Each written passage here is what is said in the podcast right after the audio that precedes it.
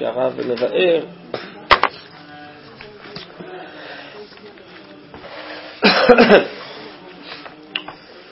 אה, יסודות וכיוון כללי של פורים.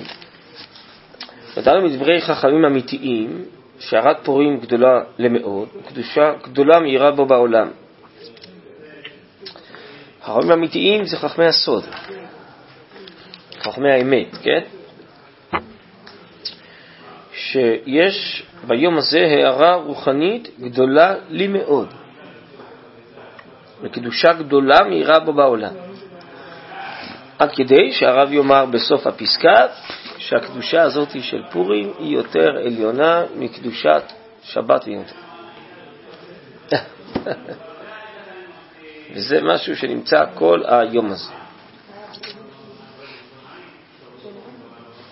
והרב יבאר במה זה מתבטא שיש קדושה כל כך אה, עליונה. ונראה שמתוך כך מלמעלה אדם נשמר אז מכל קלקול, כיוון שהוא עסוק בשמחת פורים. ולא צריך כל כך להיות על משמרתו, רק שלא יעבור חס וחלילה שום דבר מדברי התורה והמצווה, שחס וחלילה אין עבירה מצווה. כלומר, יש הערת היום שהיא שומרת עליו, למרות שהוא שותה יין ושכלו האנושי לא מתפקד כמו כל השנה. אז מי שעושה לשם שמיים, לשם המצווה, אז עיצומו של יום ישמור עליו. אבל מי שבכוונה ירצה להזיק את חברו, כמו שכתוב בפוסקים, או יעשה שטויות, יעשה עבירות, אז... אה, אלא יש סגולה ליום. אז מי שבחירתו החופשית רוצה להשתייך לסגולה של היום, אז היום יפעל עליו.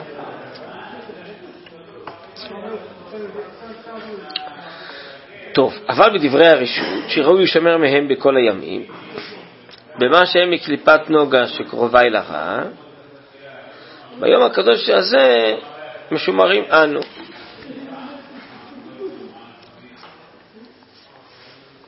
כלומר, הערת היום מביאה לכך שגם היא כוללת את דברי הרשות, מה שנקרא חול, טבע, כי ביום הזה אנחנו כל כך משומרים על ידי אותה הערה רוחנית גדולה, אז גם הרשות והחול הם מהירים באור אלוקי. גם מי שעוסק בהם הוא לגמרי נשמר.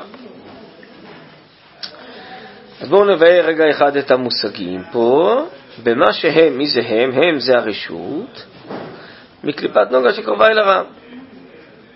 נוגה זה אור חלש, בעצם החול יש בו אור חלש יותר מאשר הקודש. למה?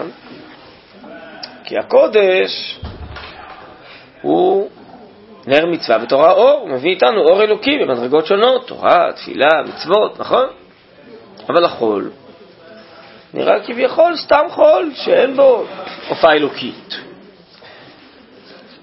זה כאילו משהו שיש להם ברש"י טבעי, שלא רואים את אה, פעולת השם שבזה. אז זה נקרא אור נוגה. מצד ההופעה הגלויה זה אור חלש, לעומת האור החזק של הקודש, בסדר?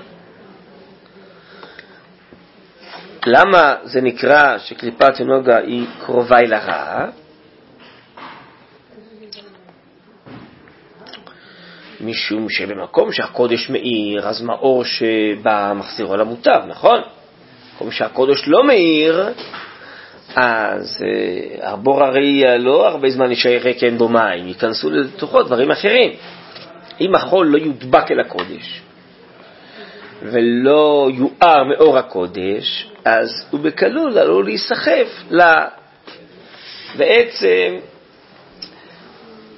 למה שנקרא רע. מה זה רע? טוב זה הופעת השם, חיים האלוקיים. רע זה חסרון הופעת השם, נכון? בהתחלה אדם יכול להיות רע לעצמו, זה שהוא לא מתמלא מחיים אלוקיים, בסוף יכול להיות גם רע לאחרים, זה נקרא רשעות, נכון? כך מסביר המהר"ל בהרבה מאוד מקומות שהגוף שלנו הוא אנושי, הוא חלקי, הוא מצומצם, והטוב לא מופיע בו במילואו.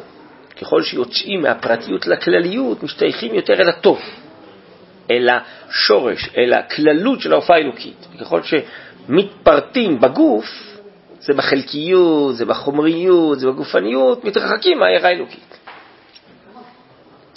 היה טהור כי טוב, משה, טוביה, נולד עמו האור, כי הכלליות, ההערה האלוקית, הופיעה איתו, והתברר שכל הגוף הוא רק אה, לבוש לפת הנשמה, כמו שקרא נור פניו, כן?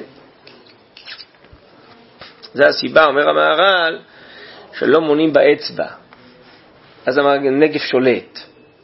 כי אז אתה מפרד את הפרטיות מהכלליות, כמו שאתה קוטף את הפרי מן העץ.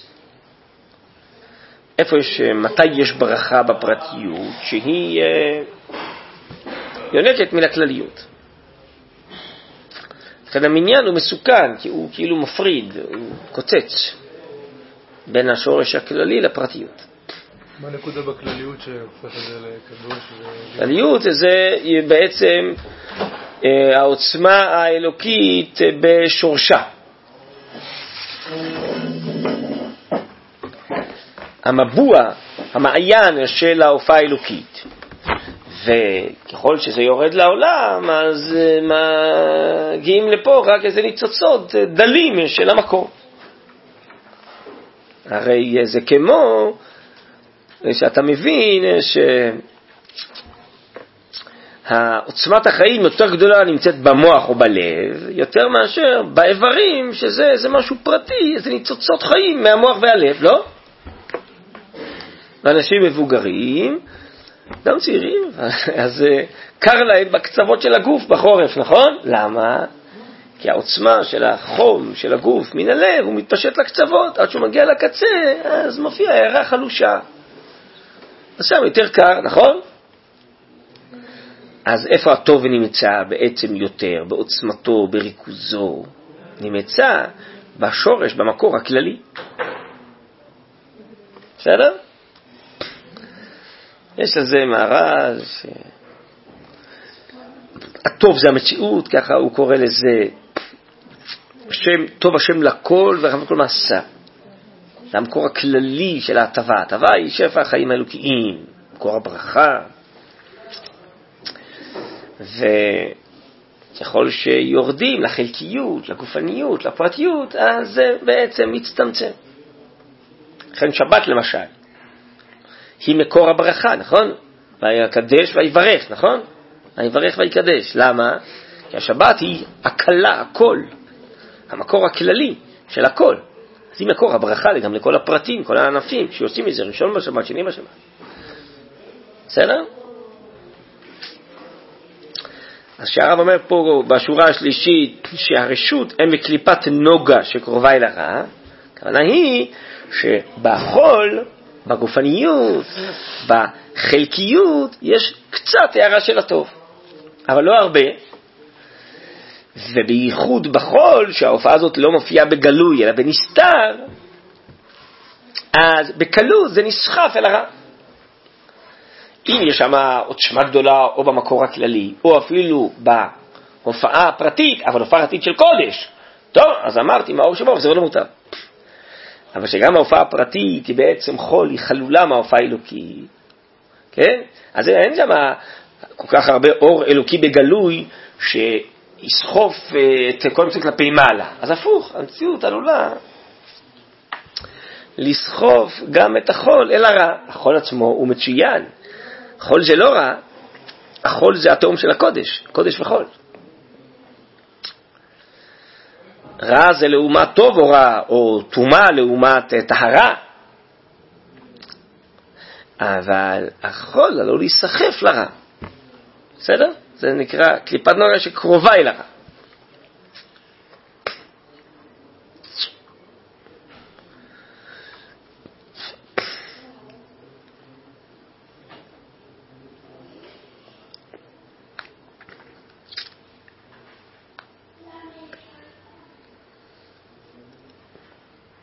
טוב, אבל מה הבירור הזה שייך לפורים?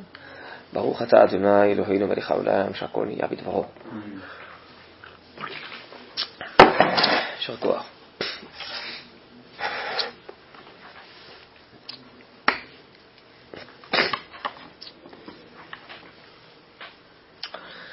בפורים אומר כאן הרב, ותכף נראה איך זה מופיע בפורים, אבל מופיע המבוע השורשי הכללי של כל החיים, גם של החול וגם של הקודש. הרי בסוף, גם החול וגם הקודש יצאו ממקור אלוקי עליון, כי השם מחיה גם את החול, נכון? מאיפה הם יצאו? הם יצאו מקודש הקודשים, אומר הרב. שביל הימני זה הקודש ושביל השמאלי זה החול. כמו שמקודש הקודשים, ארון הקודש, שם זה מקור החיים, מופיע שביל אחד במנורה, שזה הרוחניות, ושביל שני בשולחן, שזה הגופניות. שניהם ממקום אחד יצר. אבל איפה הערה רוחנית גלויה? באור של החוכמה של המנורה, לא באושר של השולחן, נכון? העושר של השולחן עלול אה, להיות עושר שמור עליו לרעתו. כן? זה להסיט את האדם ולקחת אותו לפרטיות שלו, לגאווה שלו, לשכחת השם, בסוף לרע ולרישות. זאת אומרת, כתוב פה, קליפת נוגה שקרוב לרע. בחומר אתה פחות רואה את הופעת השם. אז... אה, אבל בעצם באופן אמיתי, מי מחיה את החול, מי מחיה את הגוף, מי מחיה את הטבע, זה רק הקדוש ברוך הוא, נכון? אבל זה אור יותר חלש. כיוון שאמרנו שהערת פורים היא גדולה מאוד, בעצם השורש הכללי עכשיו נחשף, מופיע בעולם, זה הסגולת היום. ממילא הוא חובק בקרבו את הכל. הוא חופף פה, הרב אומר, והוא שומר על הכל ועלינו, ובקלות, כמו שלעתיד לבוא יהיה על מצילות הסוס קודש להשם, בקלות הקודש של היום הזה מאיר גם את החול, ואחרי זה גם נראה את הגוף, וממילא האור שכרגיל לא מופיע בחול, כי הוא קליפת נוגה שקרובה אל הרב, יותר חשוכה, בפורים יופיע אור גדול גם על החול. זה החידוש של פורים. החידוש של פורים זה לא בקודש, זה בחול.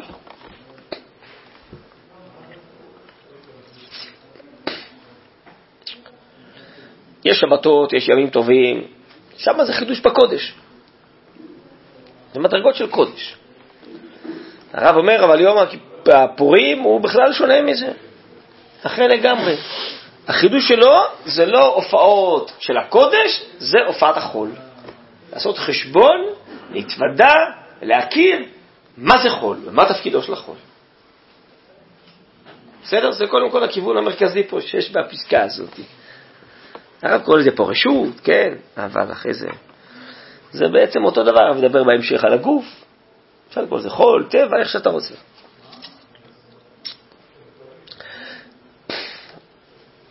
בסדר עד כאן?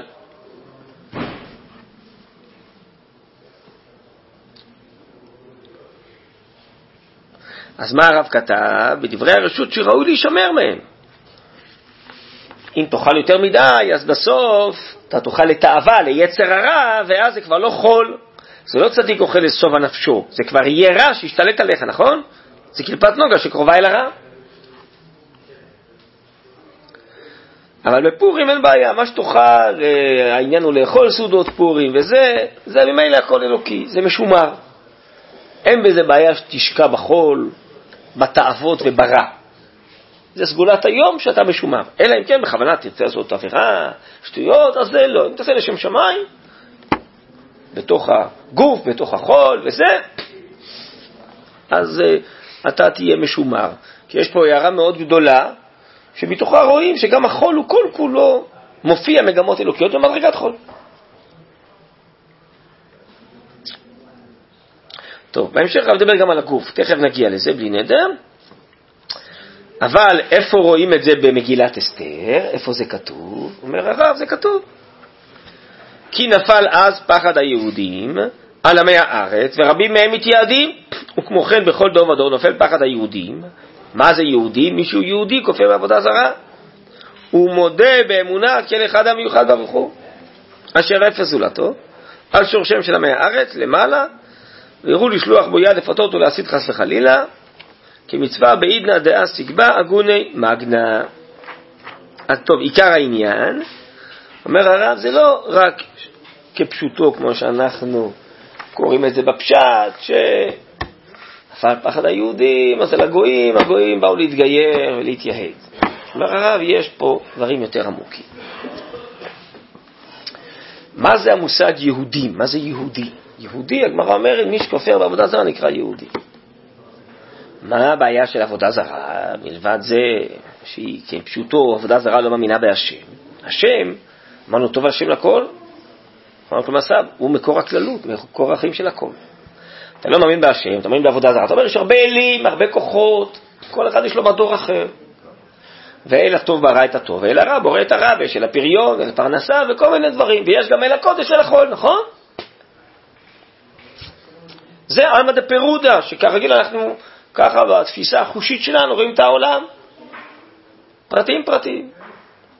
מפורד ומפוזר בין העמים, נכון?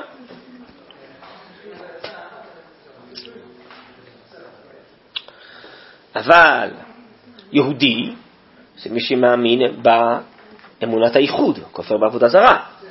כלומר, יש לו מבט אלוהי כולל של האחדות הכוללת, של המגמה האלוקית הכוללת, של שמע ישראל השם אלוקינו השם אחד, נכון? זה מושג יהודי. מי שיש לו הכרה אמונית כזאת, תיקח רואה את המציאות, זה יהודי, בסדר? זה לא כפשוטו, שרק נולד לי עם היהודייה. היהדות, יש לו את ההכרה הטבעית, האמונית של היהדות. מה זה אומר נפל פחד היהודים על עמי הארץ? הופיעה הכרה אלוקית מאוד גדולה. בתוך האור הגדול של ההופעה ביום הזה, הופיעה הכרה מאוד מאוד גדולה וכוללת, שכל המציאות כולה אלוקית. גם מה שנראה הפוך, כמו המן הרשע וזה, לא, זה השם פה, קושר נימה לנימה, בסוף הוא יהפוך את הכל, זה הכל אלוקי, גם מה שנדמה לך שהוא נגד השם, בסוף זה בעד השם. השם משתמש בכל הדברים, הכל אלוקי. זה נקרא, פחד היהודים זה לא כפשוטו, הכוונה היא, כן, פחדו אל השם ואל טובו, הכוונה היא, זה בעצם, יראת שמיים זה ראיית שמיים, הכרות עליונות וגדולות.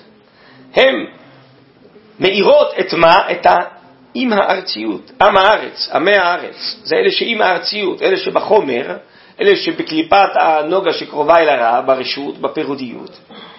אמונת האיחוד פתאום מופיעה ושופכת אור גדול ומתגלה שכל פרט, גם בארציות, הוא כל כולו ענף, גוון של הופעה אלוקית הכוללת.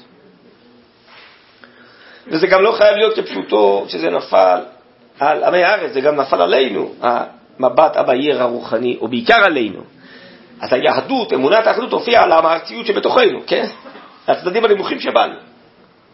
ואז היה אור גדול של בהירות אלוקית. זה ההערה הרוחנית גדולה שהרב מדבר עליה. אז אם כן, מה היא חובקת? מה היא שופכת אור גדול? על מה? לא על הנשמה, על התורה והקדושה, שתמיד ידענו שזה מהשם, על החול, על הארציות. זה ההערה הגדולה שהופיעה שם בפורים, בסגולת היום, כמין ברק, כמו שאומר הרמב"ם, שהבריק בעומק חושך הלילה, בתוך האסתר, הסתיר של חושך הגלות, הופיע ברק עליון עצום, עצום, מאור של העתיד לבוא, תכף בהמשך נדבר מאיפה, איזה לעתיד לבוא זה מדובר, אבל האיר בעומק הגלות של החושך שעקדתי עבדי אחשוורוש, אז הופיע אור עצום, שפתאום, כמו שהרמב"ם אומר, אתה רואה ברק אור גדול, אחרי זה אתה רואה את כל המרחב, תמשיך ללכת לאורו כל החיים. מי שזכה לנבואה פעם אחת ככה מספיק. אותו דבר. זה הערה עצומה של אותה הכרה של עתיד לבוא, שתמלך דעה את השם, וכולם יראו אותי מקטנה ועד גדולה, כן, ראו כל בשר ידע כי פי השם דיבר, משהו. פתאום מופיע, גם עלינו וגם על כולם. בסדר? אז הערת האחדות הזאת, מה היא חידשה? היא חידשה שגם החול, וכן, וגם הדלמה הארציים הם אלוקים, זה החידוש של הערת פורים. טוב, הלאה. עכשיו אומר הרב, באמת, לכן כל עניין פורים זה סביב הגוף.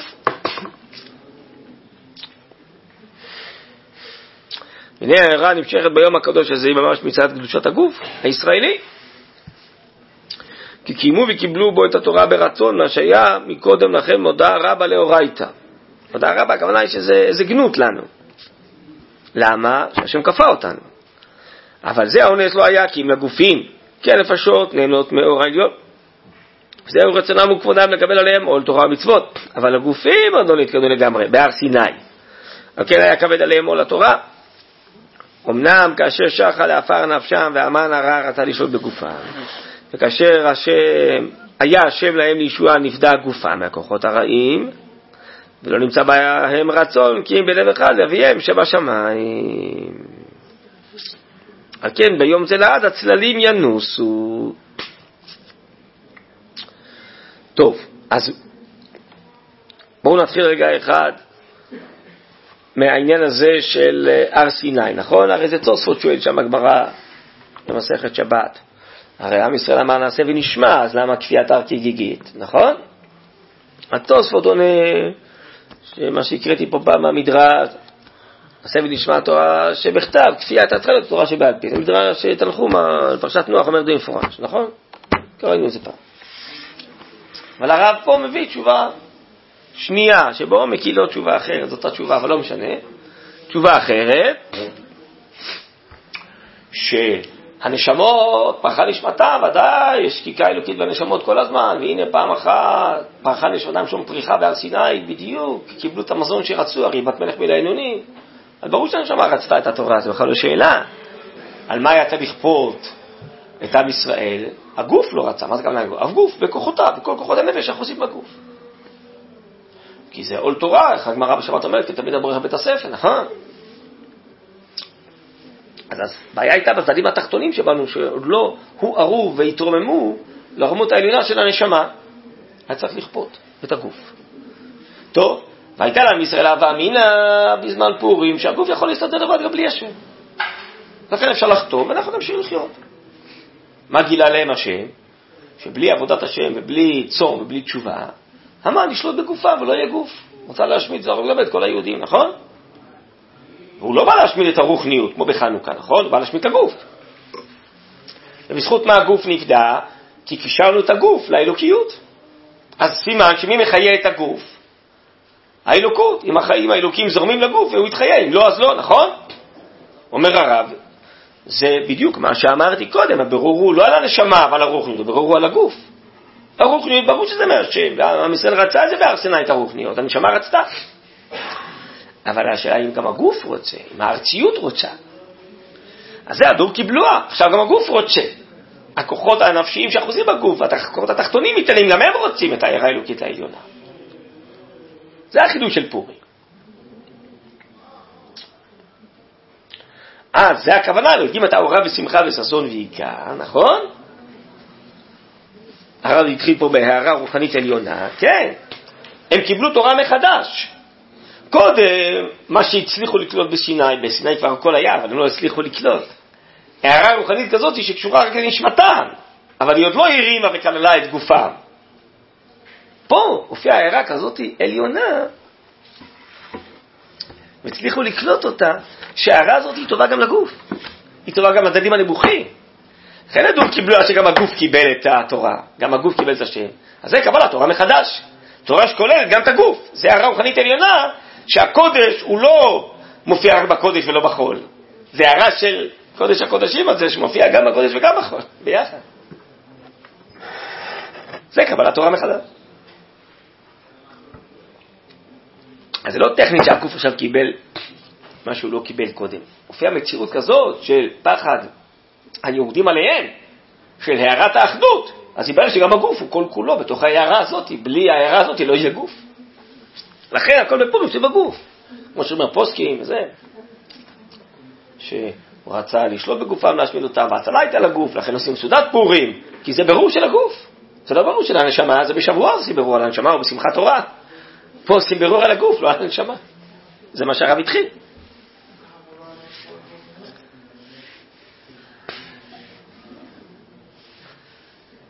ואולי אפשר להוסיף, כהמשך לדברי הרב, אחרי זה גם בסוף הוא ירמוז לזה, זו הסיבה שבמגילת אסתר אין שם השם. זה כמו הבירור בין נס לטבע. מה ששואל רבי יהודה הלוי בתחילת המאמר שלי בכוזרי, איך יכול להיות, מופיע כל מיני תנאים אמוראים בגמרא, נביאים, השם עשה להם ניסים, ואבותינו הקדושים, בחומת בראשית לא כתוב שעשה להם ניסים, למרות שהוא עשה, אבל לא, זה לא הנושא המרכזי, ולא מה שהפסוקים אה, מדגישים, נכון? אז למה אתם פחותים מכל הדורות שהשם עשה ניסים? או פחותים מהדור של יציאת מצרים, שהשם עשה להם ניסים? אומר אה, רבי יהודה הלוי, לא, בדור, יותר עליונית. כי אחת התכליות של הניסים זה פתאום אדם יראה, ככה הרמב"ן מסביר בסוף פרשת בו, וואי, שמע, יש פה בעל הבית, לא ידעתי. חשבתי שהטבע עובד לבד. או שהוא ברא ועזב, או כל מיני סברות של פילוסופים. וואי, יש פה באמת ריבונות של עולם שמנהל את הכל. עשה למפרע מתברר שגם הטבע הוא אלוקי. הראיה שהוא רוצה, הוא משנה אותו. אבל מי שאצלו יש כזאת הערה כוללת, כמו ששם הכוזרי קורא לאבותינו ברי הלבב, אז הם רואים כל הזמן בתוך הטבע את האלוקות, גם בתוך הרעב. זה הכל מה יעשה השם. הם לא צריכים נס שיזכיר להם את זה, אז השם יכול להתנהל איתנו בטבע. אז הטבע, אמרנו שההערה האלוקית היא יותר סמויה, פחות גלויה, נכון? איפה היא גלויה? בעצם הנס. כמו שאמרנו, ההבדל בין קודש לחול. שבקודש הערה האלוקית גלויה לעומת החול. אותו דבר זה בין הטבע לנס, אותו דבר. הרי ככה מחבר הרבה בסימן ה', נכון? מה הפירוש של אלוקים? תקיף בעל היכולת ובעל הכוחות כולם, נכון? הנהגה הרגילה, הקבועה, זה הנהגת הטבע, נכון? זה שם אלוקים מנהל את זה. טוב, סדרי הטבע, אתה לא רואה את השם, זה כאילו עובד לבד. יש שם השם מפורש, נכון? כתוב בתחילת פרשת בער על אבותינו, נגלעתי בקל שדי. שמי השם לא נודעתי להם, שם השם מפורש לא נגלעתי להם. למה? שם השם מפורש, זה נגלה ביתת מצרים. שם השם מפורש, אומר הכוזרי, תחת מאמר שני, זה השם שממנו, השם עושה את הניסים. זה מדרגת הניסים. לכן השם עושה מופיע ביתת מצרים, בבראשית יש אלוקים, במעשה הבריאה, ביתת מצרים יש שם השם מפורש, נכון? שמה זה נס. מה מתגלה? כוח אלוקי מעבר לסדרי הטבע, מעל לסדרי הטבע, שיכול לשנות את הטבע. בעצם הטבע זה פורמה שהשם יצר, שכרגיל נוח לו שככה עולמו יתנהל והוא אוהב מאוד את הטבע, כמו שאומר הרמב"ם. אבל כשיש צורך, אז הוא קורע את הטבע, ופתאום מופיע משהו פנימי יותר. אפשרות אחרת, סדר אחר, סדר אפילו לניסים, מופיע נס, נכון? אז כמו היחס בין קודש לחול, זה בעצם היחס בין נס לטבע. עכשיו, איפה עומדת מגילת אסתר? שמה זה בטבע, לא? זה לא נס גלוי שיורדים אבני גביש מן השמיים על המן, נכון? או uh, שהמים פתאום עומדים והמן מתגלץ על המים, מחליק ונופל לתהום, נכון? זה בתוך הטבע, לא? זה רק גיגול פוליטי כזה שהיה שם בתוך uh, מלכות אחשוורוש, נכון? כלומר, הבירור של המגילה זה על הטבע. זה על החול, זה על הגוף, זה לא על הנשמה.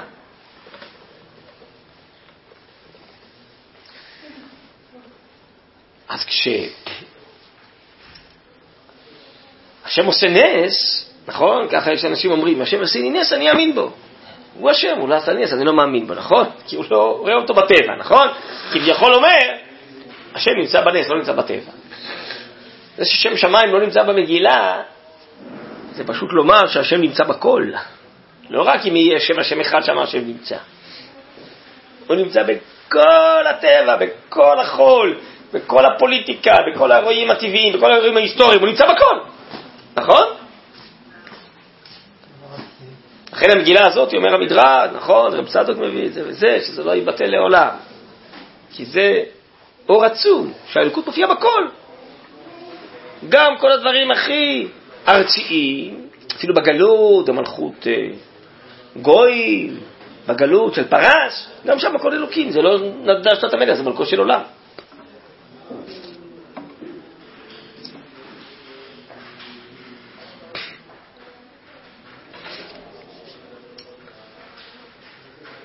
נכון?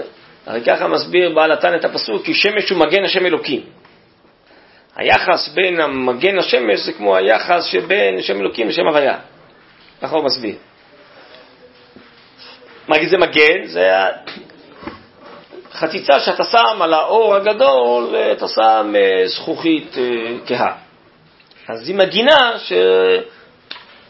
שהאור יותר מדי גדול לא יחדור, נכון? אבל זה הלבוש של האור הגדול, נכון? פנימיות, מה שמופיע במגן זה השמש, נכון? אותו דבר היחס בין שם השם מפורש ואלוקים. הנשמה של שם אלוקים זה השם השם מפורש. כל מדרגה, נכון, ככה מופיע בנפש החי, זה הנשמה למדרגה שתחתיה, נכון? המדרגה שתחתיה היא גוף לנשמה המדרגה שמעליה, נכון? השם אלוקים זה הלבוש, השם השם מפורש. כמו שהרמב"ם אומר, עולם הזה זה הלבוש עולם הבא. עולם גם קיים היום, אומר הרמב"ם. הזה זה הלבוש שלו, נכון? אז המגילה עניינה לעשות גילוי, לגלות, לפרסם את הנס. מה לגלות? למה הגרא אומרת לפרוס את המגילה, נכון, מראשה לסופה, ככה כתוב בהלכה, נכון? למה? לגלות שהכל הכל זה נינים אלוקיים שהוא קושר נימה לנימה כדי להביא את הגאולה. זה לא מקרי, זה הכל מתוכנן, הכל מדויק, נכון? אז בעצם מה מתגלה? שמאחורי המסך הזה, הלבוש הזה שנקרא השם אלוקי, נקרא טבע, יש מגמה אלוקית שדוחפת ומחשבנת את הכל. יש נשמה פנימית שמוליכה את הכל. ומקרא מגילה זה לגלות שזה הכל אלוקי, בעצם מתבונן בתוכיות של הכיסוי הזה. בעצם לגלות את התוכיות של הטבע, התוכיות של ההיסטוריה, התוכיות של התנהלות החיים, שזה הכל הכל אלוקי. שם משהו מגן לשם אלוקי. אז מגילת אסתר היא לא מזכירה שם השם כדי להגיד לך שהכל זה שם השם אחד גדול. וזה לא שמופיע רק בשם השם. כל הטבע הוא כל כולו, כל מצילות הסוס זה קודש להשם.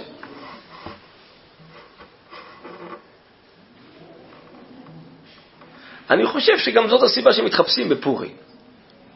לא כתוב הרי בהלכה להתחפש, נכון? אין כזו הלכה בשולחן ערוך. מזכירים, לא? שמה? שנהגו ישראל. שמה? שמה ששמים פרצופים היום זה... כן, משהו. נהגו ישראל. אבל למה? מנהג ישראל דינו, זה נובע מרוח הקודש של האומה, זה לא סתם. אני חושב שההסבר הוא כזה, שהרי כשאתה, מישהו לובש מסכה עם אף עקום, אף אחד לא חושב שבאמת יש לו אף עקום, נכון? כולם יודעים שיש לו אף ישר. אז הצחוק הוא שהוא מתחפש ושם מסכה ויודעים שזה מסכה, זה תחפושת, נכון? כלומר, מה הוא בעצם אומר המתחפש? יש משהו יותר עמוק ממה שאתה רואה, נכון? כל השנה אני לא שם מסכה, אתה חושב שמה שאתה רואה זה באמת מה שקיים. אתה לא מבין שאתה רואה את הגוף, אתה רואה את החול, אתה לא רואה את הנשמה, אתה לא רואה את האלוקיות. אתה שבוי במסכה כל השנה. יום אחד אה, נכנס לעין עצה סוד, אגיד לך את האמת, שכל החיים, כל השנה זה מסכות, זה תחפושת. יש הערה פנימית שהיא דוחפת את הכל, שלא רואים אותה ביום-יום. בסדר? זה מה שהמסכה עכשיו מלמדת. ככה אני חושב שזה ההסבר. מאיפה אני יודע זה? עצמי לימד אותי. ככה אני חושב. יש לי הכרה ודאית שזה ההסבר הנכון.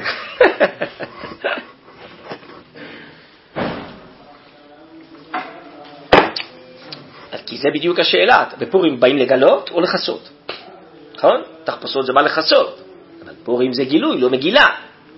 מגליה, לא מגולה.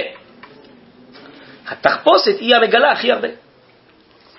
היא המגלה שכל השנה זה תחפושות. הנה, אתה רואה באמת שיש פה כפל, יש פה שכבה על גבי שכבה. תדע לך, המציאות היא מתעתעת בנו. כל השנה אנחנו חושבים שאנחנו מכירים את המציאות. יש חול וזה, כן. אתה שוכח שכל החול הזה זה הקרנה, זה צל של ההופעה האלוקית. יש משהו יותר עמוק, שזה הלבוש, שם משהו מגן לשם אלוקים, הלבוש הכי חיצון של ההופעה האלוקית. זה מה שהמגילה מגלה, זה מה שתחפושת מגלה. טוב, זה מה שאומר פה הרב, זה החשבון על הרשות, על החול, על הגוף, זה החשבון של פורים. אה, אולי רגע אחד נדלג לסוף, פה יש כמה חשבונות פנימיים, אבל אני רוצה פה להספיק את הסוף. איזה שמונה, תשע שורות מלמטה, אבל כן יש לומר, די תמא דמלאכה לא קיבלו עליי בפורים. דכי היום אין הגשמי מתנגד לרוחני, על כן בכל יום טוב שעיקר התכלית של כולם, שיהיה מקרא קודש, תנגד השם. לא ייתכן להיות עסוק במלאכות חול, שהן שייכות ל"ט מלאכות דמעלמא דיתלתיא. מה שאין כן היום, שנהפכה כללה לברכה, אפילו הסוג במלאכה, שם הוא מוצא אור הקדושה. טוב, אז מה הכוונה? אני חושב שהכוונה היא כזאת. בשבת ויום טוב אנחנו עוסקים, אמרנו, בקודש הגלוי, נכון? אמרנו, מבדיל בין קודש לחול. טוב, אז מלאכה, היא מפריעה שהעולם לתת מלאכות, הן מפריעות. למה הן מפריעות? כי מלאכה נוצרה בעולם אחרי חטא אדם הראשון, שהוא כולל. בצוון תאכלנה, אה, בזה אטפך תאכל לחם, וקוץ ודרדר תצמיח לך, נכון? לפני כן, כל החיים היו מחוברים, עולם הגוף היה מחובר אה, לעולם הנשמה, והייתה ברכה אלוקית עצומה, ושפע אלוקי עצום. הוא עשה מלאכה, אבל מלאכה של עובדה ולשומרה עשה ולא תעשה. משהו אלוהי, כליל, וכל השפע, גם הגשמי, יצא מאליו, הגן ינק מן העדן, נכון? כשהוא חטא, אז הכל התרחק. כל החיים הארציים, הגוף התרחק מהאלוקות. ומילא אומרים לך, טוב, תעבוד קשה וזה, יהודה מלאכות הפת, האדמה תעשה לך טובה, תוציא לך משהו. את השפע הזה והמקור הזה, אין חיבור כזה. זו הסיבה גם, שהרי בעקבות חטא אדם הראשון יש מוות בעולם. הרי מוות זה חרפה, נכון? בילה המוות לנצח, השם יסיר חרפת עמו ישראל, נכון? אם הגוף והנשמה יכולים להיות מחוברים 120 שנה, למה לא 240? למה לא לנצח? אז אתה רואה שיכול להיות מחובר. גוף, הרי גוף זה חומרים, לא? הוא מתחייב מהנשמה והוא חי. זה לא פלא, זה לא נס. זה נס, לא? יש מפעיל לאסוף, לא? שיר רוחני בגשמי, לא? זה כנס, כל השאר. אז למה 120 שנה? למה לא 240? כי יש התרחקות בין הגוף לבין הנשמה, שהיא לא מאירה בגוף באופן מלא, כי הגוף התרחק. זה ה... הגוף הזה שלא רצה את התורה, לא רצה להתחבר במלוא ההערה האלוקית. אז כיוון שלאט לאט הגוף הולך ומתרחק, בסוף נוצר נתק, יש מוות. כשהחיבור יחזור לגמרי, אז לא יהיה יותר מוות. אז יהיה רק ברכה ולא קללה. מה זה ברכה? שבת יש ברכה, זה מקור הברכה, נכון? יש חיבור, ויברך ויקדש. זה הברכה, נכון? המקור מתברך ומופיע. אז ממילא, כשיש חיבור, אז יש שם גם שפע. אמרנו שהניתוק של הפרטיות מהכללות זה גורם את הנגף, נכון? את הקללה, את המוות, את הסכנה. אז הקללה היא בניתוק מן המקור האלוקי הכולל, והברכה היא בהתקללות, בהתחברות, חזרה. אז הברכה שופעת ממקור הברכה גם לכל ענפיה, נכון? עכשיו אומר הרב, בשבת זה יום טוב, בואו נעשה את החשבון, אומר הרב. שמה זה ההופעה הגלויה של הקדושה, במדרגת עולם הזה, כיום. הקדושה לא מופיעה בימות חול רגילים, כמו בשבת ויום טוב. חול אמרנו זה קליפת נוגה שקרובה אל הרע, נכון? יש אור ממועט ביום חול, יש אור גדול של קדושה ביום קודש. אתה רוצה שאני אעשה עכשיו מלאכה? מלאכה זה מעולם הקללה, לא? מעולם הירידה, מעולם הניתוק. אני רוצה עכשיו להביא ברכה, לחבר. כל השבת, נכון? זה ההתחברות בין המקור האלוקי לחיים, לכן ויברך ויקדש. עכשיו שאני אעשה פה מלאכה, המלאכה היא שייכת לירידה, להתרחקות, נכון? אז המלאכה מפריעה ביום השבת לקרבת השם. היא מפרידה אותי ממקור הכללות, נכון? לכן, ל"ט מלאכות שבת, אומר הרב, זה מעלמא דאיטלטיה, לטתי, מעולם הקללה, נכון? אז זה מפריע. אבל אמרנו שביום פורים יש סגולת היום, הערה מאוד גדולה וכוללת גם את הגוף, גם את החול, נכון? גם את הטבע, גם את הרשות, נכון? מה זה אומר? שיש הערה כזאת גדולה, שהחיים האלוקיים מופיעים גם בחול, גם בגוף. מאיפה מגיעה ההערה הזאת? היא מופיעה מהמדרגה של העולם העתידי, אפילו לא של הגאולה וימות המשיח, עוד יותר מזה, של תחיית הביתים. ששם אפילו המת, הגוף, יקום לחיים חזק. תהיה כזאת קרבה בין הגוף לבין המקור האלוקי, הגוף יתחייב. זה הארת תחיית המתים, נכון? זה תיקון חטא אדם הראשון, שבעקבות הריחוק נוצר המוות. ולכן הגוף הוא בסוף נחלש נפרד. אבל אם יהיה כזאת חזרה וכזה חיבור, אז גם הגוף יחזור להתחיות, כמו בתחיית המתים, נכון? ואז לא יהיה מוות יותר, נכון? ואז, במצב כזה של חיבור, אז יש מלאכה, כמו מלאכת אדם הראשון מגן עדן, לעובדה ולשומרה. מלאכה מלשון מלאך, שליחות, לא מלאכה מלשון מלאכת עבודה קשה. אז אומר פה הרב, על ל"ט מלאכות שבת, מעלמא דלתתיה מתחלף לטל, טל ברכה. כי כל מלאכה מופיעה, המגמה האלוקית היא מחוברת אליה לגמרי, אין הפרדה וריחוק בינה לבין המקור האלוקי. אז מי הטל ברכה? איפה אומרים מוריד אתה באיזה ברכה? ברכת מחייה המתים, נכון? לא סתם. אז הערת פורים זה הערה כזאת רוחנית של העולם העתידי של תחיית המתים, כי מתנוצץ. התנוצץ בפורים, בעומק החושך של הגלות, ומתנוצץ כל שנה. אז ביום הזה, שזה הערת תחיית המתים, וגם הגוף הוא כל כולו חי והוא אלוקי, אז גם המלאכה היא מהירה באור השם, אין מה לעשות מלאכה. אז כל שבת ויום טוב זה מדרגת עולם הזה, ויש יום מקודש בתוך עולם הזה. טוב, אבל אם זה מדרגת עולם הזה, בינתיים בעולם הזה הגוף והמלאכות הן רחוקות מהשם, המלאכות מפריעות ביום הזה של יום טוב או של שבת.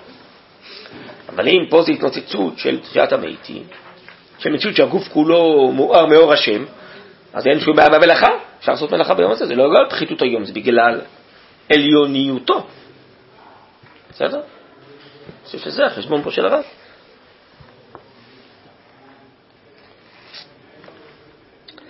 טוב, עכשיו הרב רומז דברים, אני לא יודע בדיוק, אה, אני יודע להסביר את זה, אבל אפשר לקרוא. כי נפל הקיר, עתך תפל עלי שיח קודש. מה זה קיר? הקיר זה החציצה הזאת שלא נותנת לנו לראות את אור השם שמופיע בכל, והגוף נראה נפרד, הרשות, החול נראים נפרדים. אם הקיר הזה נופל בפורים, אז אפשר לראות את ההופעה האלוקית בכל, אפילו בשיחים, בשיח. מה זה שיח? שיח זה משהו קטן כזה, טבעי, גדל מאליו, לא? אפילו שיחתם של תלמידי חכמים צריכה לימוד. אפילו שיחה שבין איש לאשתו, המונח שיחה בחז"ל זה שיחת חולין, שיחתם של עבדי אבות. אנשים האלוקיים, עבדי אבות, אבותינו, תלמיד חכם, אז גם השיחה הטבעית היא הופעה אלוקית שמתפשטת עד השיח הקל והטבעי והקטן. הכל אלוקי. אז מדרגת השיח היא זאתי שמתגלה בפורים. מדרגת השיחים הקטנים שהכל אלוקי. בהודו להשם אומרים, שירו לו, זמרו לו, סיר בכל נפלאותיו. מה המדרגה הכי עליונה? אומר שם הרב עולת ראייה, לא שירו לו ולא זמרו לו, שיחו. בכל נפלאותיו. שהאלוקות מופיעה בשיח הקטן. בקיצור, מופיע בכל. באורות הקודש הרב מסביר ששיר זה ראשי תיבות שכל יכולת רצון. שיח זה ראשי תיבות שכל יכולת חיים. החיים האלוקים מופיעים בכל. היום תורה אני נותן לכם, עתיד חיים אני נותן לכם. החיים האלוקים יאירו בכל. הכל חיים, חיים, אין מוות, הכל חיים. אז ביום הזה נפל הקיר, עתך תפל עלי שיח קודש, מגלה שהכל אלוקי, אז אין בעיה במלאכה. עשרה קיטרין דמסעבי נשברו באחד הסקיר ותעשה בני המן.